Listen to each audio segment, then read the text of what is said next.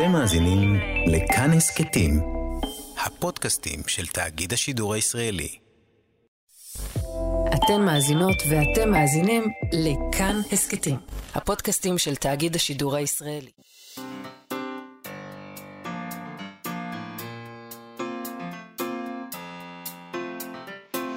מה שכרוך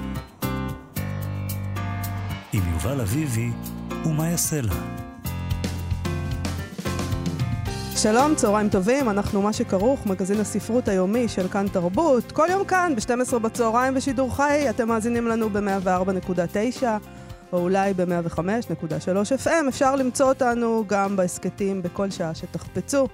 איתנו באולפן קורל קייקוב על ההפקה ועל הביצוע הטכני. שלומי יצחק, שלום לכם, שלום יובל אביבי. שלום מאיה סלע, אנחנו נדבר היום על uh, ספר חדש שיצא, של ויקטור הוגו. ספר חדש, הוא פשוט כתב אותו, ממש עכשיו. לא, סתם, הוא uh, ספר שנכתב ב-1827, רק עכשיו הוא תורגם על ידי הסופר והמתרגם ערן הורוביץ, מסע על הגרוטסקי. איזה תענוג הספר כן, הזה. צריך. אני רוצה לספר משהו כן. לקהל המאזינים שלנו, שברגע כן. שמגיע ספר, אם אתם אי פעם רוצים שישימו אליכם לב, שמה יעשה לה תשים לכם לב, תקראו לו מסע על הגרוטסקי. זה, ברגע שזה מגיע, אני אומרת, כן! רוצה.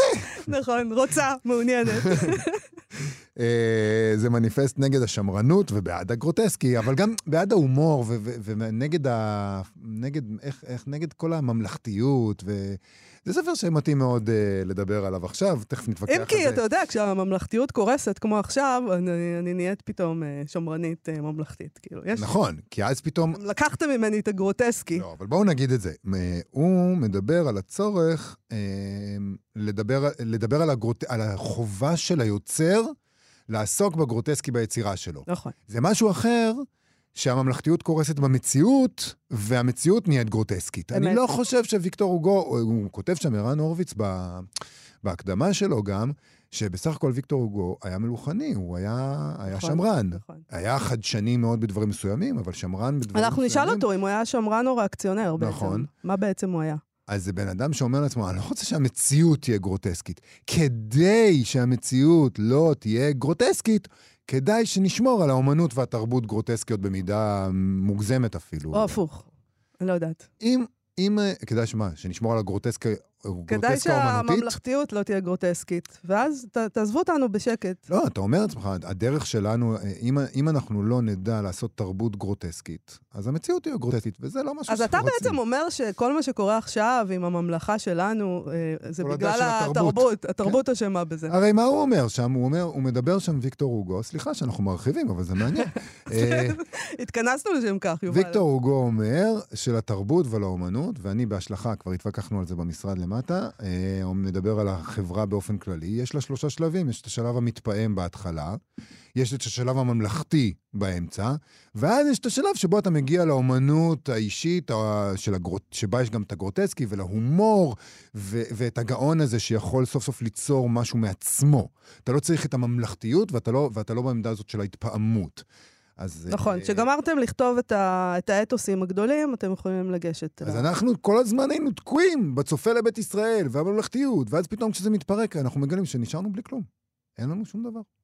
נדבר על כל זה עם אה, אהרון הורוביץ, אה, ונתווכח גם בינינו, כי אני לא בטוח שאת מסכימה איתי. עכשיו את מהנהנת, אבל... לא, אני רוצה... תן רגע, עוד מעט ערן הורוביץ יבוא ונתווכח, נכון. וכבר התווכחנו למטה לא מעט על הדבר כן. הזה. חבל שאנחנו לא מקליטים. זה ויכוחים טובים, כן. לא, אני לא יודע. בלי, אה, כשהיה מיקרופון כבוי, אני לא בטוח שכדאי להקליט. זה נהיה גרוטסקי. בדיוק. כן. אה, אז כל זה, ויקטור הוגו וערן הורוביץ. ואחר כך, עם אלעד ברנועי שלנו, על הסגירה של ה Book Depositor. Book Depository. כמה התאמנתי על זה בבית? כמה. Book Depository. כן, זה לא. לא קשה. חנות הספרים המקוונת נסגרת, והוא ידבר איתנו על זה, ומה אפשר לעשות עם זה. אמ, וזה סוג של אה, אה, אלעד international special כזה, נכון? זה בדיוק מה שזה, זה לא סוג של, זה אלעד international special. אני לא רציתי לצאת פומפוזי, כי אנחנו בשלב של הגרוטסקי ולא של הממלכתי. גמרנו לכתוב את האתוס של התוכנית הזאת. בדיוק. כן. אבל נתחיל, אה, אגב, שמרנות, גרוטסקה ו... אגב, גרוטסקי. אני חושבת שזה אגב, אגב גרוטסקי. אגב הגרוטסקי, כן. כן. יש אי נחת בעולם הספרות היום. אה, ומה שנובע, האי נחת הזו נובע, הזה נובע מהתנהלות משרד התרבות. שלא מעביר תקציבים לקרנות, מה שאומר שלא מגיעים, מגיעים תקציבים להוצאות, לכתבי עת, לסופרים. פרס ראש הממשלה למשל, תקוע, לא הוכרז על הזוכים בו. בדרך כלל מכריזים בינואר. אה, מה אנחנו עבר- באפריל? אפריל, סוף עבר אפריל. ינואר, נכון? אנחנו בואכה מאי. מאי, נכון. תכף נגמרת השנה. אבל נכון, לא ואני מגיע. שומעת על זה מכל עבר, אני חייבת להגיד, נגיד כתבי עת, אה, וגם ספרים. היום נכון. אה, אי אפשר, ההוצא- ההוצאות לא שמות כסף על ספרים, אז אה, ניגשים לקרן, אה, מרכז הספר והספרייה, קרן רבינוביץ', כל מיני כאלה, מבקשים, ואז אמור להיות הרגע הזה שבו משרד התרבות מחליט למי הוא נותן. אין, זה... כן, גם גלעד מאירי דיבר איתנו על נכון, זה. לא נשמע ש- קולם. שפשוט, אה, בדרך כלל... אין הם- אותם. בדרך כלל הם מקבלים את התקציב, אה, אה, הם עוד לא, הם מדברים על, זה משהו אחר קצת, אבל הם, כל העניין אבל התקציבי, דבר. כל העניין התקציבי מאוד מאוד תקוע שם, 2022 עוד לא נגמרה מבחינתם. נכון, הם עוד לא קיבלו את התקציב של 2022. כן. זה מדהים. טוב, אז טוב, אחרים. פנינו למשרד התרבות כדי להבין מה הולך שם, מה קורה עם הכסף, איפה הכסף. איפה הכסף? הם שלחו לנו תגובה בסיפור הזה, ולהלן תגובתם. לגבי הפרסים, אנחנו, בש... זה, לא יודעת אם אפשר לקרוא לזה, טוב, להלן, לגבי הפרסים, נק- נקרא אותם כמו שהם. אנחנו בישורת האחרונה של האישורים הנדרשים, באשר להוצאות, זה, זה, לגבי זהו. הפרס, זה לגבי זה הפרסים. פרס אה, ראש הממשלה, שאלתי אותם על פרס ראש הממשלה. ישורת אחרונה. ישורת אחרונה. מה האורכה של הישורת האחרונה? זה מאוד משנה. נגיד, הישורת האחרונה של ריצת 100 מטר אינה כמו הישורת האחרונה של ריצת מרתון. יפה, אז הם לא מפרטים. אוקיי. הם לא מתחייבים. לגבי הפרסים אה, זה ככה, באשר להוצאות לאור, שזה כל השאר בעצם, אה, זה גם כתבי עת והכול, אני מניחה, כי, אתה יודע, אה, שבוע שעבר, בשבוע שעבר, הועברו כספי התמיכות למרכז הספר והספריות, על פי הדוחות שהוגשו עבור השנים האחרונות. לא יודעת איך זה נהיה שנים פה. אה, הרי תקציב זה שנתי, אבל בסדר. אה, ובימים הקרובים המו"לים יקבלו את כספי התמיכה. בימים הקרובים זה כבר יותר ספציפי, יובל. אפשר יהיה לבדוק את זה בימים הקרובים, אם הם קיבלו או לא קיבלו. לגבי קרן רבינוביץ', רק אני רוצה, אני חושב שכשהם אומרים שהוגשו עבור השנים האחרונות, זה בגלל שהם בודקים מה הוצאת בשנים האחרונות, ואז לפי זה משווים את מה שאתה תקבל שנה הבאה. על שנים הם בודקים? הם אוקיי, בודקים כמה בסדר שנים גמור. אחורה כדי לראות שאתה... מצוין. שאתה, לא, שאתה באמת עשית את מה הם מחשבים את זה, כאילו אין להם מחשבון, הם אה, מחשבים את זה עם האצבעות. עם לא- עיפרון כזה, יש להם אני- עיפרון מאחורי האוזן, והם צריכים לעשות פה חישובים. עושים את זה באקסל. זה עושה לבד, אה, המכונה. אז זה מה שקיוויתי, שיש להם אקסל. יש להם כי אקסל. זה נשמע כאילו זה לקח הרבה זמן, זה פשוט. לוקח המון זמן, אני חושב, זה לוקח יותר מדי זמן אפילו, אפשר לומר. לגבי קרן רבינוביץ', הם כן, כותבים, כן, זה בימים. הקרובים נקבל מהמוסד את דוחות הביצוע, ולאחר קבלתם יועברו כספי התמיכה. טוב, תקשיב, אנחנו נמשיך לעקוב. אה, אני לא יודעת למה יש תחושה שהכל שם על קירי תרנגולת, לכאורה. נכון? כלומר, כלום לא קורה, אני לא מבינה, מה, זה, זה דבר מסודר, זה דבר שנעשה כבר שנים, זה לא איזה דבר שהמצאתם עכשיו. יש כספים, יש תקציב, מחלקים אותו באיזשהו אופן, מה, מה קורה? גם אני מרגיש קצת לא נוח עם הניסוח, אני לא יודע אם אני מבין את זה ככה. אז לכאורה מה שנראה, למשל, נגיד קרן רבינוביץ', בימים הקרובים נקבל מהמוסד את הדוחות של הביצוע. זה נראה כאילו הם בכלל לא אשמים. נכון, לא קרן קיב- רבינוביץ', לא לא העבירו קיבלנו את את דוחות הדוחות. הביצוע עד עכשיו, נכון. ואיך אתם מצפים מאיתנו לעשות את העבודה שלנו? אולי. אה, תאר אז לך. הניסוח הזה נראה לי אה, משונה. אה, האם, אה, קרן רבינוביץ' נראה לי מאוד מעוניינת לקבל כסף. אז יכול להיות שהם, אני לא יודע. טוב. אנחנו נמשיך לעקוב, לא? כן, אה, אנחנו, זה מאוד לא לנו אמנם, ברירה, אבל כי, אין ברירה. כי אה, זה פשוט נוכח. אנשים כותבים על זה בפייסבוק, כי אין להם איך לעשות את הדברים שהם עושים. אה, למרות שגלעד מירי אמר לנו, אז אנחנו נעשה בכל מקרה. אה, שזה אולי מה שמאפשר אולי הם אה. בונים, כן. לא, אני חושבת שלא אכפת להם אם הם יעשו או לא יעשו. זה זה הדבר החמור. לא, אני חושב שכן אכפת להם, בסופו של דבר. כי כן, אתה חושב שלמשרד כן, התרבות אכפת אם אה, מקום לשירה יעשה אני שירה לא או מדבר לא? עכשיו על שר התרבות, שאולי כן ואולי לא, אני לא לא, מדבר לא עליו. מדברת על שר אני התרבות. חושב שבמשרד התרבות עובדים אנשים שכן מעוניינים אה, שיהיה תרבות. אני חושב שיש שם הרבה מאוד, אתה יודע, כל הדיבור הזה. אני נפעמת מהממלכתיות שלך, אני ואני מוכנה לעמוד פה בצד הגרוטסקי ולהיות הגרוטסקי. לפעמים רואה איך כל מיני אגפי תרבות בכל מיני מקומות, ואיך, אה, וגם בממשלה ודברים כאלה, הרבה פעמים ניגפים מול מה שקורה אה, בתחום התקציבי. הם פשוט, אה, הם עומדים מול שוקת שבורה גם כן. הרבה פעמים יש אנשים שרוצים לעשות ולא יכולים. אני מודה שההתנהלות הזאת היא, גם התגובה, אתה מרגיש שיכלו להשקיע יותר, יכלו להסביר יותר. אבל אני אופטימי. אני כדרכי אופטימי. אני שמה לב, אני נפעמת. הם יודעים פשוט שאם לא יעבירו כספי תרבות, אז המציאות תהיה גרוטסקית. והם אומרים לעצמם, אנחנו לא ניתן. עד כאן. לא במשמרת שלנו. בדיוק. טוב, טוב, פרס שכן מחלקים, אה, הוא הפרס לספר הפרוזה הישראלי על שם ז'קלין כהנו, ואתמול הוכרזו הזוכות בו לשנת 2023. אנחנו נכון. דיברנו על המועמדים נכון. והמועמדות. זה המכון למחשבה ישראלית אה, מחלק את הפרס הזה. נכון. אה, אז הזוכות, דורית שילה, על ספרה אחרי הספירה, ואילנה ברנשטיין על ספרה חמתו של תמוז. אה, ברכות אה, לזוכות. בחבר השופטים ישבו אמילי מואטי, דוקטור שלומית אהרוני ליר ודוקטור יאיר אלדן. אה, באמת ברכות לכל ה... לזוכות. הפרס נכ- הזה על שם זה- ז'קלין כהנוב, ומבחינתי הוא פרס מרגש, כי הוא על שם ז'קלין כהנוב, שהיא עוגה מאוד מאוד חשובה, וכדאי קודם כל ללכת לקרוא אותה, על מה שהיא כתבה על הלבנטיניות. נכון. מאוד מעניינת, זה יכול להסביר כמה דברים. בהחלט.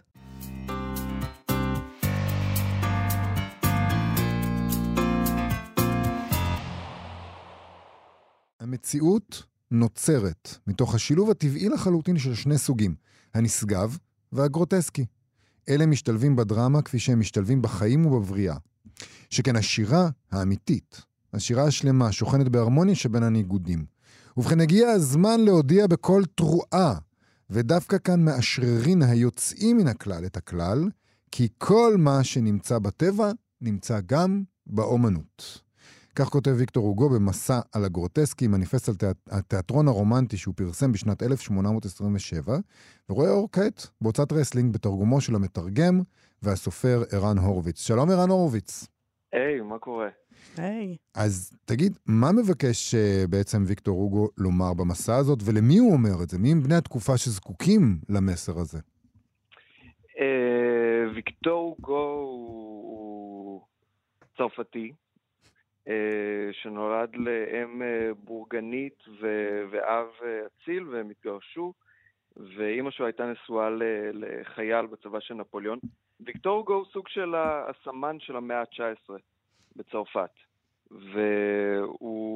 והחיים שלו ממש התהפכו יחד עם התהפוכות של המאה הזאת, ומה שהוא מנסה לומר במסע הזאת שהוא כתב למרבה הכעס בגיל 25, אני כבר זכאי לכעוס על זה כי אני בן 28, חשבתי 25 וחצי.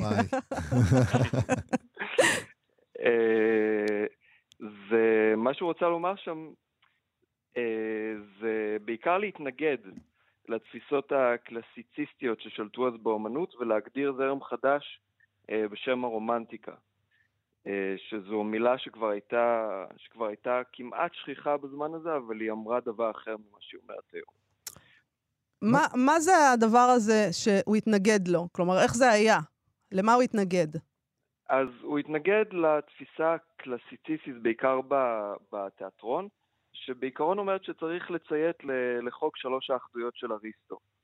אתם זוכרים מה הן? זה מבחן. תספר לנו. אה, חוק ה... אני מקווה שאני זוכר.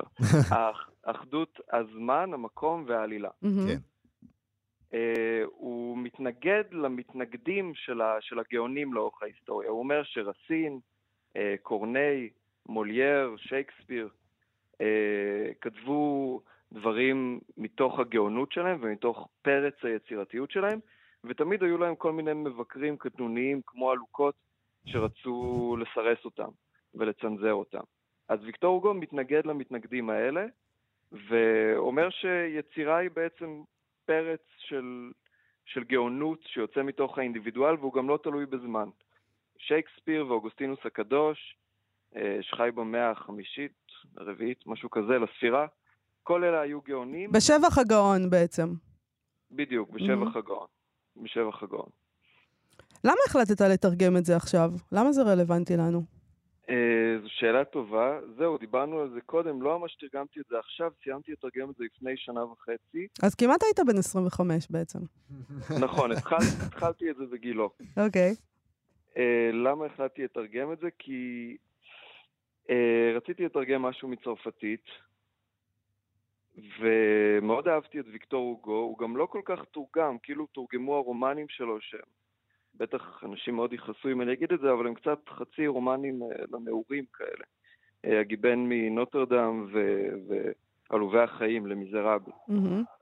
וויקטור הוגו, איך, ש, איך שאני מכיר אותו, אני עושה דוקטורט על, ה, על התקופה הזאת הרומנטית, אה, זה כאדם מאוד קיצוני ו- ושאפתן ו- ומרדן ומסקרן, ואמרתי כאילו חבל אם לא, אם לא יהיו טקסטים גם כאלה שלו, שתורגמו לעברית. ואני בכלל אוהב לתרגם מסות.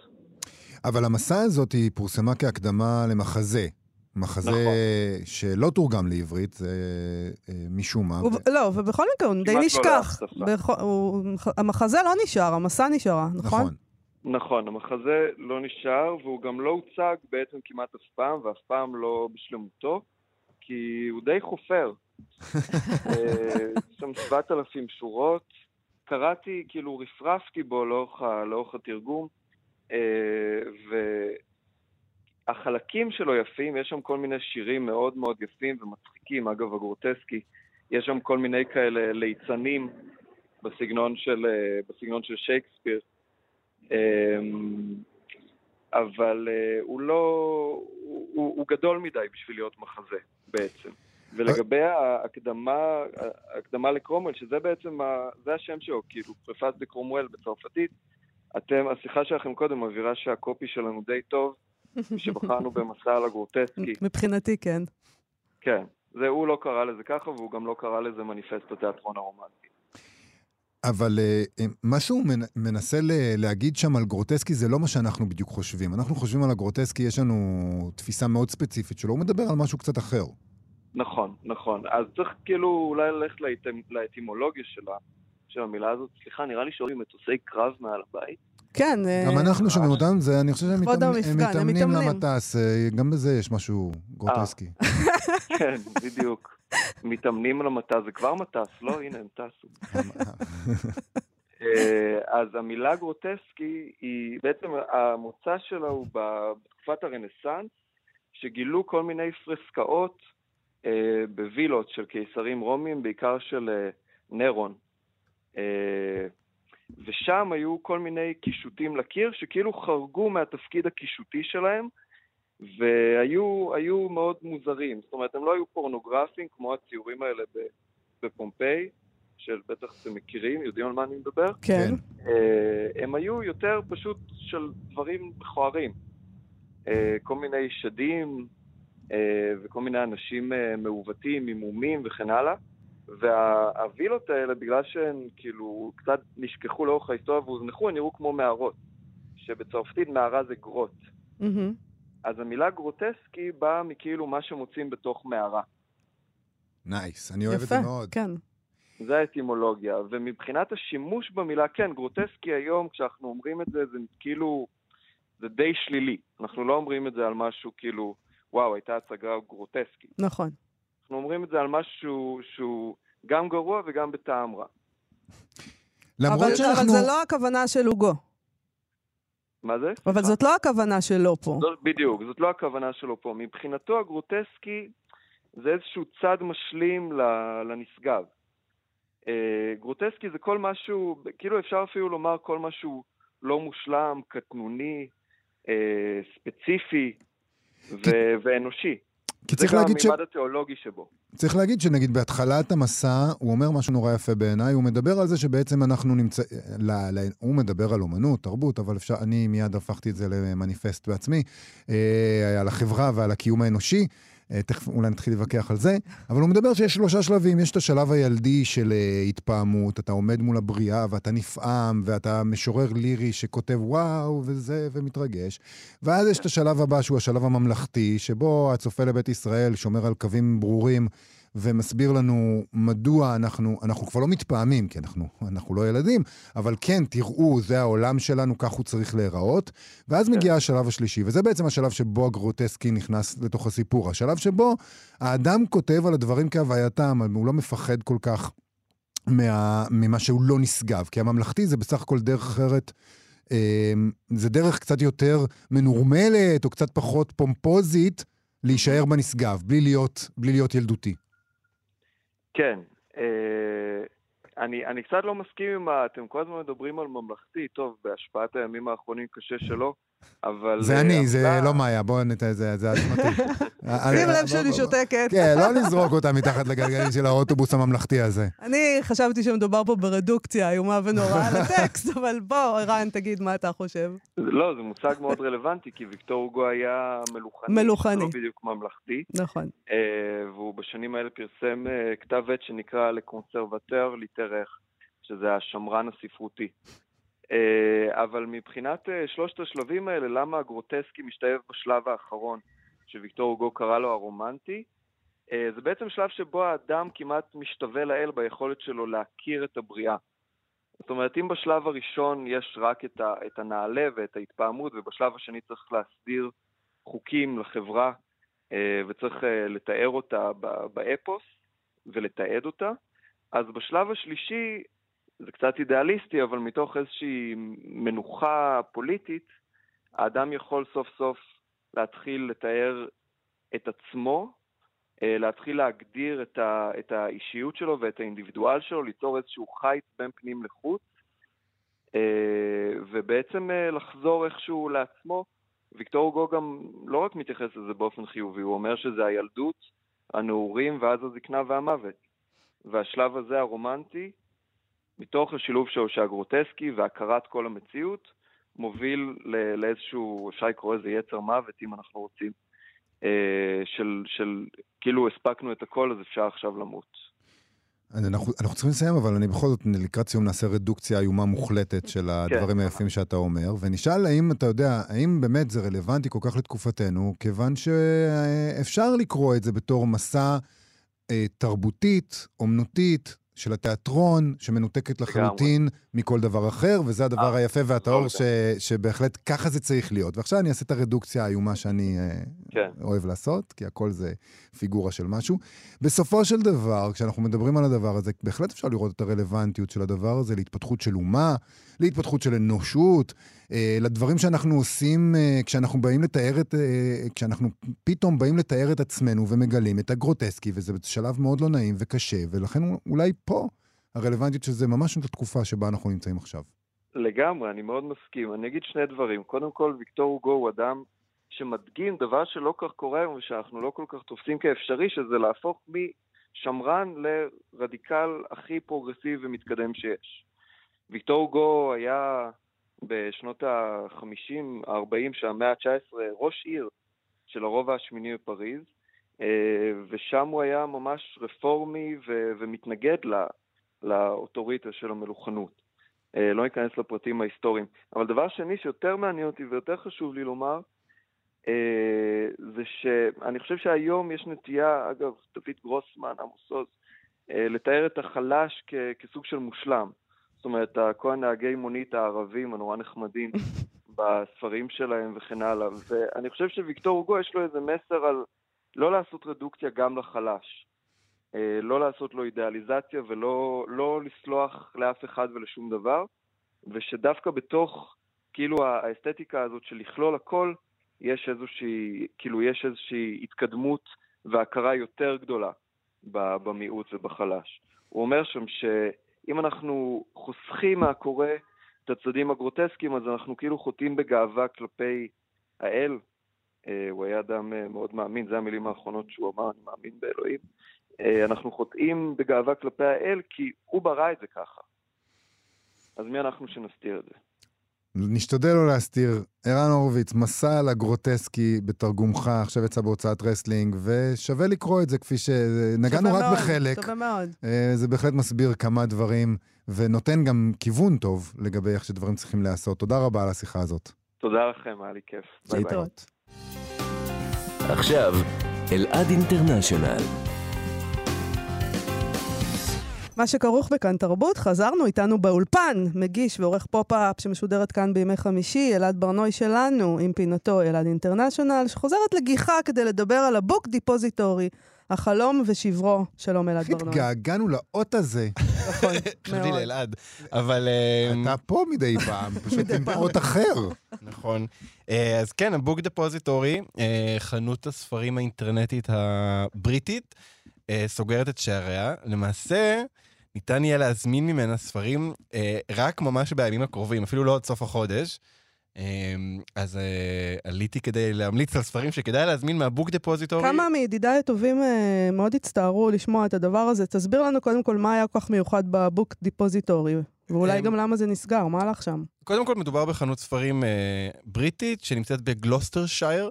אה, יש להם קטלוג עצום. אה, היא נפתחה ב-2004, ב-2011 אמזון קנתה אותה, מי שהייתה היריבה הגדולה שלה אה, קנתה אותה. אה, מה שהיה מיוחד זה שאפשר להזמין אה, איזה ספרים שרוצים בלי לשלם דמי משלוח. אה, וגם היה שם איזושהי אווירה כמעט של קהילה כזו. כלומר, זה הייתה, היה מאוד קל להדחיק את זה שזה שייך לאמזון, כי זה לא, זה לא, לא היה האסתטיקה של אמזון, לא, לא הופיע שם. Um, ופשוט הייתה תחושה, זה היה אתר שכיף לרכוש בו, היה, היה wish list, כזה רשימת uh, uh, משאלות של איזה ספרים הייתי רוצה. אפשר היה להזין מייל של מישהו אחר ואז לראות איזה ספרים הוא רוצה ולקנות לו. Mm. היה משהו מאוד נחמד, היה להם גם מין, עדיין יש, מין מפה כזו, שאת יכולה לראות בכל רגע איפה ספר נקנה בכל מיני מקומות בעולם. לפני שמונה דקות קנו את אליס בארץ הפלאות בזמביה, כל מיני דברים כאלה.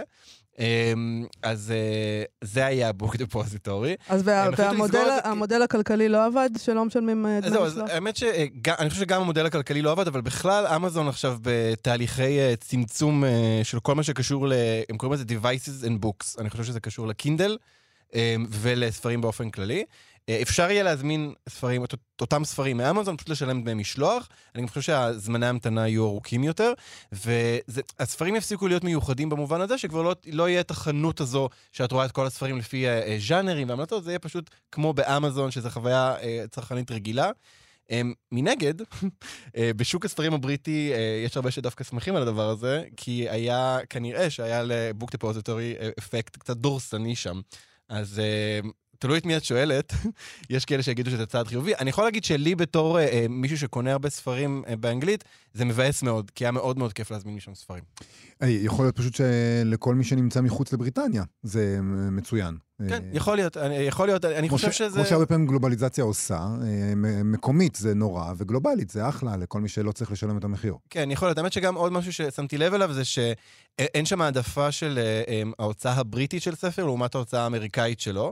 ואז אני חושב שהרבה פעמים אה, אה, ספר בריטי שאנשים יקנו אותו בגרסה האמריקאית סתם כי העטיפה נראית להם, או אפילו המחיר נמוך יותר, בכלל לא תהיה העדפה, וזה בטח יכול לפגוע אה, בהוצאה לאור אה, בריטית. עכשיו כשהם עומדים לסגור, יש שם מבצעים מטורפים, ו... ו... לא שהצלחתי לראות, לא, זה נראה, לא. נראה מאוד כזה... מאוד, זה מאוד בריטי במובן הזה שהם פשוט יש, יש כזה מין מודעה למעלה, אה, שלום לכם לקוחות יקרים, אנחנו סוגרים, אה, נא למהר עם הרכישות שלכם, ו... מאופקים. כן, אגב, לי יש ספר שאני הזמנתי בהזמנה מוקדמת, ספר שירים, ואני אה, אני לא יודע, הוא, הוא אמור לצאת במאי. אני לא יודע מה הולך לקרות עם זה. אני מתאר לעצמי שהוא לא הולך להגיע, אבל עדיין לא קיבלתי על זה שום הודעה. אז קבל אני- אה, refund.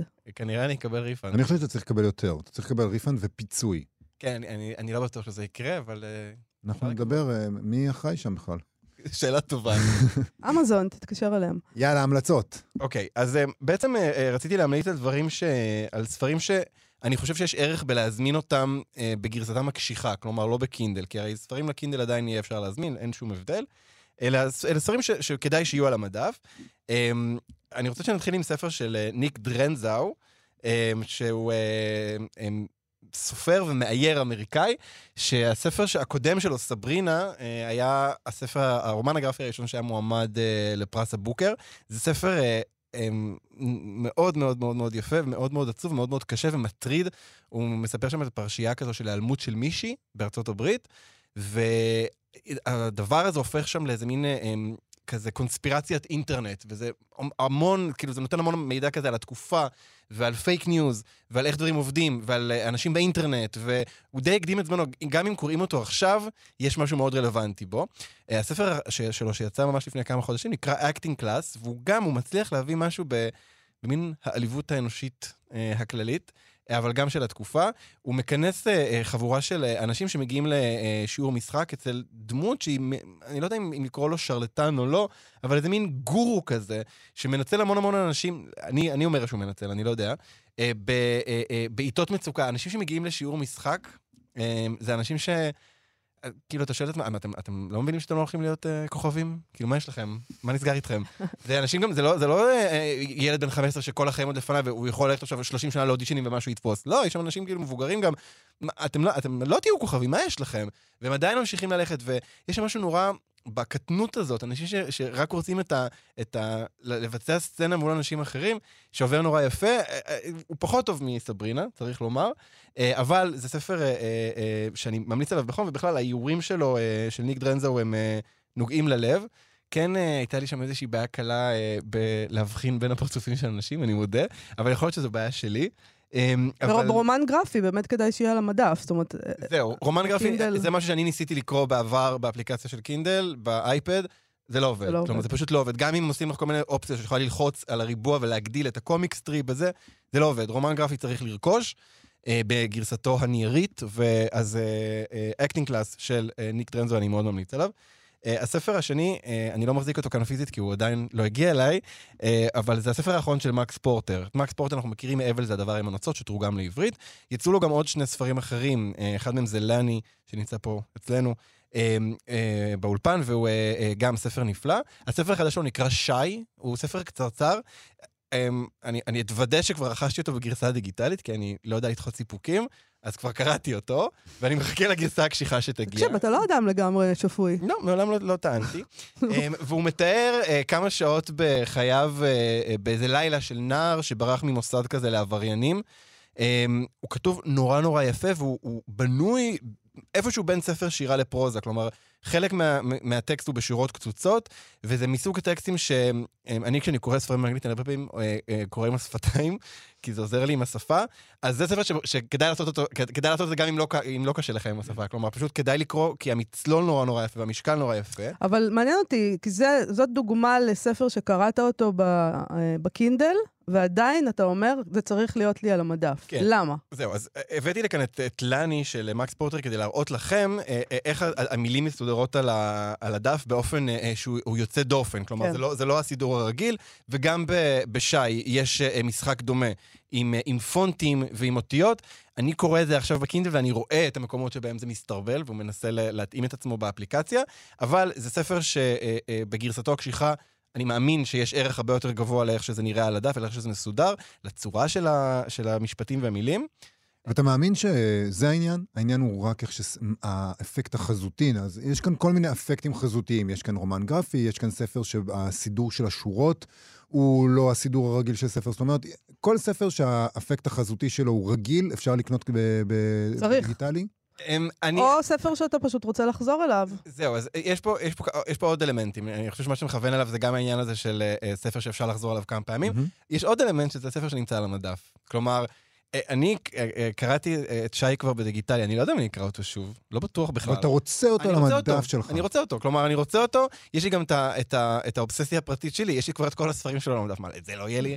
אני אגיד, אה, יש עוד ספר, אבל הוא לא כאן? לא, אני רוצה, אני רוצה שיהיה לי את, את מדף אבל את הספרים המלא. המדף הדיגיטלי שיש לך בקינדל, אתה לא מחשיב כמדף. יש לך אותו על המדף. אבל אף אחד לא רואה. אותו. זה, זה לא רק שלא רואים אותו, גם אני לא רואה אותו. כלומר, אני לא זוכר אותו. אני יודע שהם שם, אבל זה לא אותו דבר. זה, זה אגב, זה משהו שצריך לתת עליו גם את הדעת. ספר שקוראים בדיגיטלי, לפחות עבורי, הוא, הוא ניצב בזיכרון פחות חזק. ספר שמאזינים לו עוד יותר. אה, ספר שמאזינים לו נכנס מאוזן אחת, יוצא מהשנייה, ממש... אני מסכים מאוד. ו- כמי שקורא הרבה בדיגיטלי, אה, ספר שקוראים אותו בדפוס, פשוט באמת? נצרב. רגע, מה זה, אחרת. זה, זאת, זאת מחשבה שלכם, או שנעשו מחקרים גם? אני לא. קראתי, אני לא קראתי מחקרים בנושא, אבל אני יכול להגיד את זה ממש ב, בוודאות, שספרים שאני קורא בקובץ PDF, אני, uh, אני מצליח לשכוח אותם איכשהו. אני- אה, אני אני מדבר רק מתוך ניסיון מדהים. אישי. אוקיי, מעניין מאוד. ואני מאוד מתחבר למה שאתה אומר, כיוון שנגיד אה, ב- בספרייה האישית שלי, אני בעד להיפטר מספרים. אני, אין לי, לא רוצה, אין לי אנחנו כבר מקום. יודעים את זה, אני חושבת. כן, אמרתי, אני כבר לא מתבייש לומר את זה.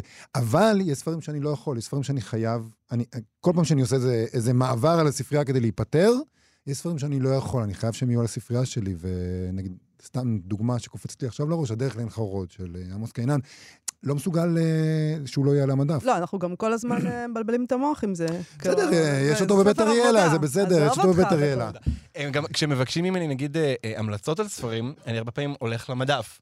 והספרים שלא נמצאים שם, הם, לא, הם באמת לא נמצאים בתודעה שלי, וגם עוד דבר שקורה, הם מתערבבים לי בראש. כלומר, הייתה איזו תקופה שיצאו הרבה ספרים עם עלילה דומה, שהיה שם אה, זוגיות בין שני גברים, והיה שם אלימות, גם תורגמו לעברית כמה כאלה, וקראתי את כולם ב- באיזה מין נבחה אחת באפליקציה, ושמתי לב שהם פשוט התערבבו אצלי. כלומר, משהו באמת... הפכו לאחד, כן, כן. אני חושב שזה גם קשור אה, ל- לדור הזה, כלומר, אני מניח שלג'ן אה, לדור Z כבר יש להם אה, אוריינות דיגיטלית מפותחת יותר, והם הם פחות התבלבלו בספרים, כי הם נולדו לתוך זה. אני יותר רגיל באמת לספרים הפיזיים שאנחנו מחזיקים. אז בוא נעבור להמלצה האחרונה. אז זהו, הספר האחרון שהבאתי הוא לא ספר חדש, אבל uh, אני, אני אנצל כל הזדמנות שיש לי uh, כדי להמליץ עליו. הוא נקרא The Faggots and Their Friends Between Revolutions.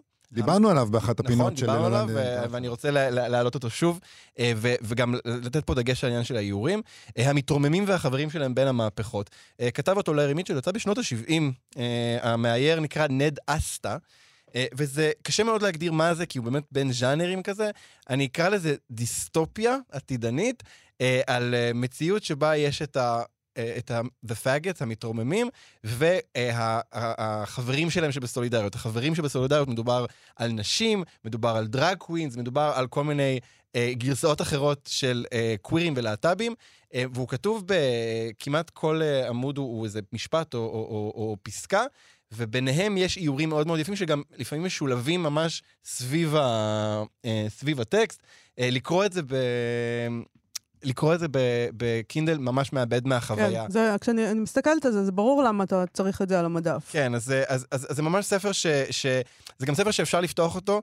אני גדלתי בבית דתי, וכשאני הייתי קטן, היו אומרים לי שאם יש לך שאלה, תיקח, אה, תת, לא יודע, תתפלל או משהו, תיקח אה, את ספר תנ"ך, תשאל שאלה ותפתח, ואז תקבל תשובה. זה ממש משהו שידעתי בתור ילד קטן, אה, ותמיד היה נתון לפרשנות. אז אני רוצה להכיל את, אותו, את אותה פעולה על הספר הזה, כי זה ספר שאפשר פשוט לפתוח אותו ולמצוא שם איזשהו, איזושהי פנינה או איזשהו משפט חוכמה, וגם לפעמים ממש כתוב, The wisdom of the faggots, כלומר ממש איזשהו... אה, אה, עדיף אה, אה, גבר בחצאית מאשר גבר שמחזיק מחזיק נשק, כל מיני אה, חוכמות כאלה, שאני לא בטוח שכולם יתחברו אליהן, אבל, אה, אבל יש, יש איזה אלמנט כזה גם באקראיות של הפתיחה של הספר, דברים שהולכים לאיבוד אה, אה, בקובץ. אז אה, אני רק אגיד שוב, The Faggots and Their Friends Between Revolutions של לארי מיטשל. אלעד ברנוי, אלעד אינטרנשיונל, תודה רבה לך. תודה רבה. היה תענוג. יש, אה, אה, אה, מהעז של סגירת הבוק דפוזיטורי יצא המתוק מתוק של החזרת הפינה הזאת ולו לרגע קט. כן, פינה של עשר דקות לעומת פרויקט של 20 שנה. אנחנו כן. נקבע את הסדר העדיפויות שלנו. תודה רבה, אלעד ברנוי. תודה.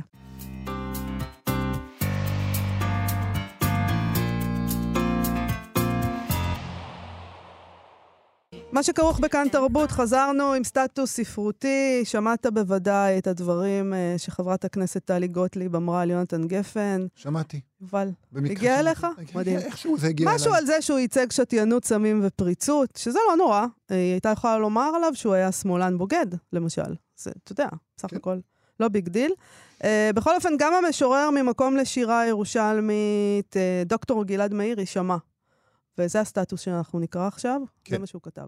כן. אסכולת הליכוד בביקורת הספרות, ממרים גלזר תעסה, סגנית שר החינוך והתרבות ב-1983, ועד טלי גוטליב, 40 שנות רטרומנטיקה. רטרומנטיקה. רטרומנטיקה. הביקורת הרומנטית מתמקדת בעיקר באדם, במשורר, בביוגרפיה שלו, כי אם נבין את הגאון, נבין את יצירתו. שים לב, זה מתכתב לנו עם אה, ויקטור הוגו. ממש. אך לא במערכת היחסים הפנימית שבין צורה לתוכן, New Criticism. ציטוט שהוא נותן, וולך פשוט מופרעת, בהמה מיוחמת, שכותבת שיר כזה ועוד מפרסמת אותו, זה גל עכור, אנרכיה. אה, הוא מצטט כאן את אה, מרים תעסה גלאזר, כמובן. אה, יונתן גפן ייצג שתיינות, סמים ופריצות, הוא מצטט את טלי גוטליב, קרנפיות או לא להיות. לא משנה, הוא, הוא, הוא צירף שם, ואנחנו לא נקרא כמובן, כי אנחנו אנשים זהירים, אחרי הכל. הוא צירף שם את השיר לא- תפילין. לא אמיצים כמו יונתן גפן. אה, לא, אה, לא. אה, הוא צירף את השיר תפילין של יונה וולך, שבעקבות פרסומו, מרים טסה גלאזר אמרה את מה שאמרה אז. אני חושבת שזה מעניין הקו שהוא מותח בין מרים טסה גלאזר לטלי גוטליב, אם כי אני חייבת להגיד שמרים טסה גלאזר אמרה את מה שאמרה כשיונה וולך עוד הייתה בחיים, והייתה יכולה להגיב. כן. אז אה, אבל באופן כללי, אסכולת הליכוד בביקורת הספרות, אני חושב זה ש... יפה. אני חושב שאי שם צריך להיות איזה תלמיד או תלמידת מחקר, שיכולים לעשות על זה איזה עבודת מחקר כזאת טובה, תואר שני, אולי אפילו דוקטורט. כן, כן, זה, אתה, אתה יודע, אנחנו אוהבים לבזבז את הדוקטורטים שלנו על הבלים. לא, הם. בסדר. הם מתעסקים הרבה בספרות, זה מאוד מטריד אותם. בואי נשמע uh, תשובה משוערת של uh, יונתן גפן, רכבת העמק, מתוך שיחות סלון.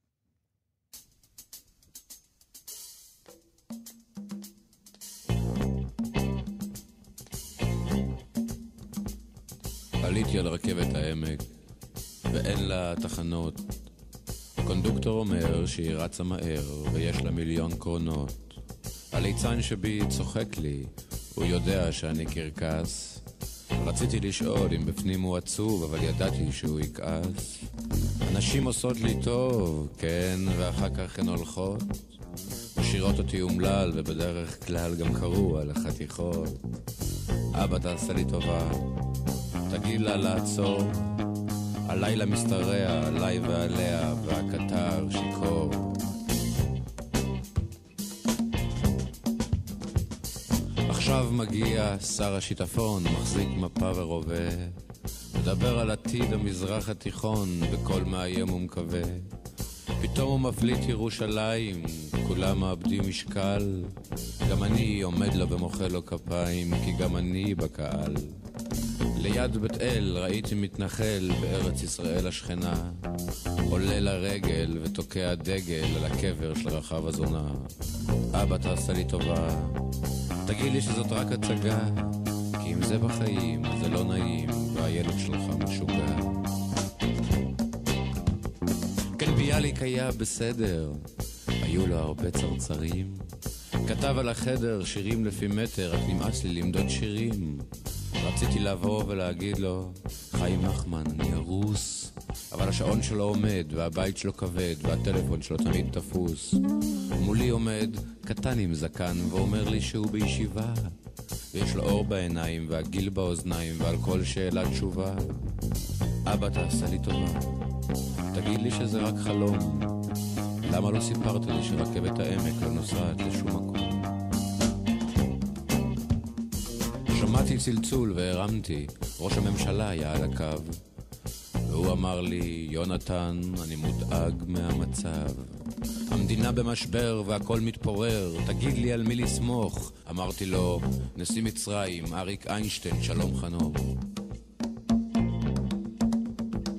ממולי יושבת בלונדינית, לפניה יושב חזה, שולפת מארנקה סיגריה ירוקה ואומרת, נעשן את זה. אבא, תעשה לי טובה, תגיד לי מה פה קורה. הסיפור שלי ידוע, והסוס שלי פצוע, והאקדח שלי לא יורה.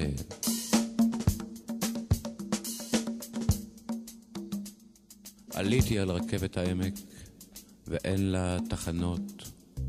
הקונדוקטור אומר שהיא רצה מהר, ויש לה שלושים קרונות. הסוס פצוע, האקדח לא יורה. עד כאן התוכנית שלנו להיום. על הביצוע הטכני היה איתנו שלומי יצחק, הפקה, קורל קייקוב. בואו לבקר בעמוד הפייסבוק שלנו. אנחנו נשוב ביום ראשון, בשידור בהחלט, חי. נכון. להתראות. להתראות. אתם מאזינים לכאן הסכתים, הפודקאסטים של תאגיד השידור הישראלי.